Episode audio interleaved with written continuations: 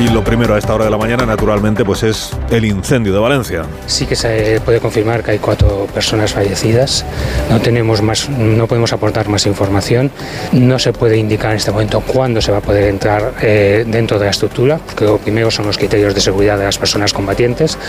Nosotros podemos confirmar únicamente la información de la que tenemos información visual, que en ese momento son esta información de las cuatro personas.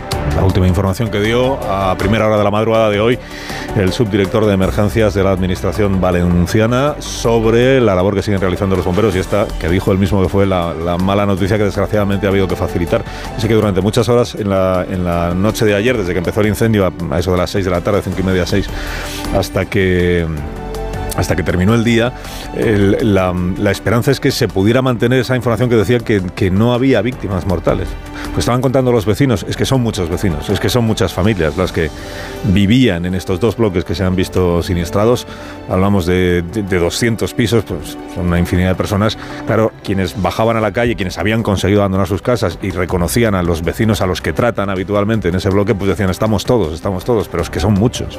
Y por eso era Casi casi un milagro, decía anoche Rafa La Torre, casi casi un milagro poder decir que ninguna persona hubiera quedado atrapada en este incendio. Desgraciadamente a primera hora de la madrugada se confirmó que el milagro, en esos términos al menos, no se había llegado a producir. Les he contado que hay cuatro víctimas mortales y que hay 19 personas que permanecen desaparecidas. Están todas las administraciones volcadas con la tarea de intentar primero atender a las familias, atender a los familiares, informar cuanto antes de lo que hay dar alojamiento a las personas que se han quedado sin casa y también están volcadas las administraciones en respaldar el trabajo que están haciendo los bomberos y los distintos departamentos de emergencias. Eh, Virginia eh, Barcones es la directora general de Protección Civil y de Emergencias del Gobierno Central, del Gobierno de España.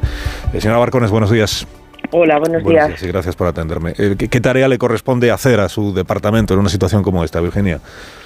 Bueno, pues por nuestra parte, la Unidad Militar de Emergencias eh, fue rápidamente movilizada. En estos momentos hay 87 efectivos de las bases de Valencia y Madrid que han estado haciendo labores de apoyo para hidrar camiones cuando ha sido necesario, de bomberos, el reconocimiento exterior con equipos de drones, también el apoyo en la extinción de la azotea del edificio y la iluminación de la fachada exterior para buscar e intentar localizar a posibles víctimas.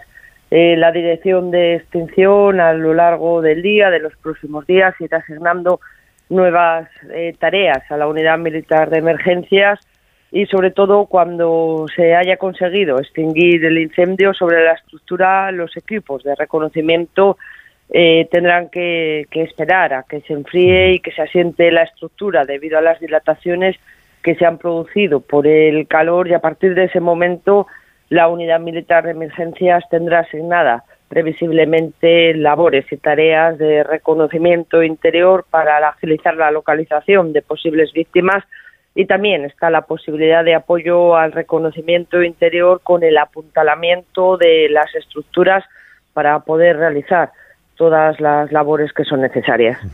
Por, lo que le están diciendo los técnicos, eh, Virginia, la, posibilidad que estaba planteada de que el, edificio se llegara a desplomar, es decir, que la estructura no aguantara la dilatación, está diciendo usted, las altísimas temperaturas durante tantas horas continuadas, la posibilidad de que eso se produzca, de que el edificio finalmente eh, se desplome, eh, ¿existe o ya, o ya está descartada?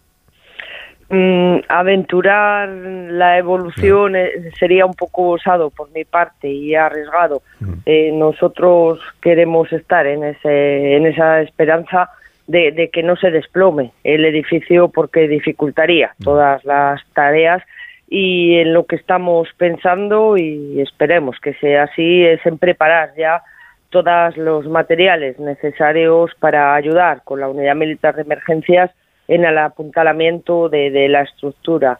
Eh, yo he venido dos horas a descansar a última hora cuando me vine. Bueno, pues el incendio seguía con mucha intensidad, sobre todo en una parte del edificio, pero mm, la esperanza es que no llegue a tal envergadura que, que haga que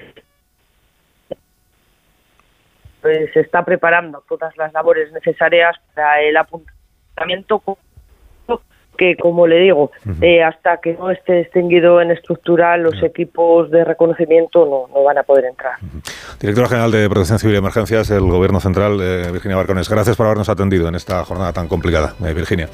muchísimas gracias y, y transmitir eh, las condolencias, la solidaridad y que el Gobierno de España está aquí para ayudar en, en todo lo que podamos ser útiles eh, en, en, todo esto que está ocurriendo. Muchas gracias. Gracias a usted, gracias a usted.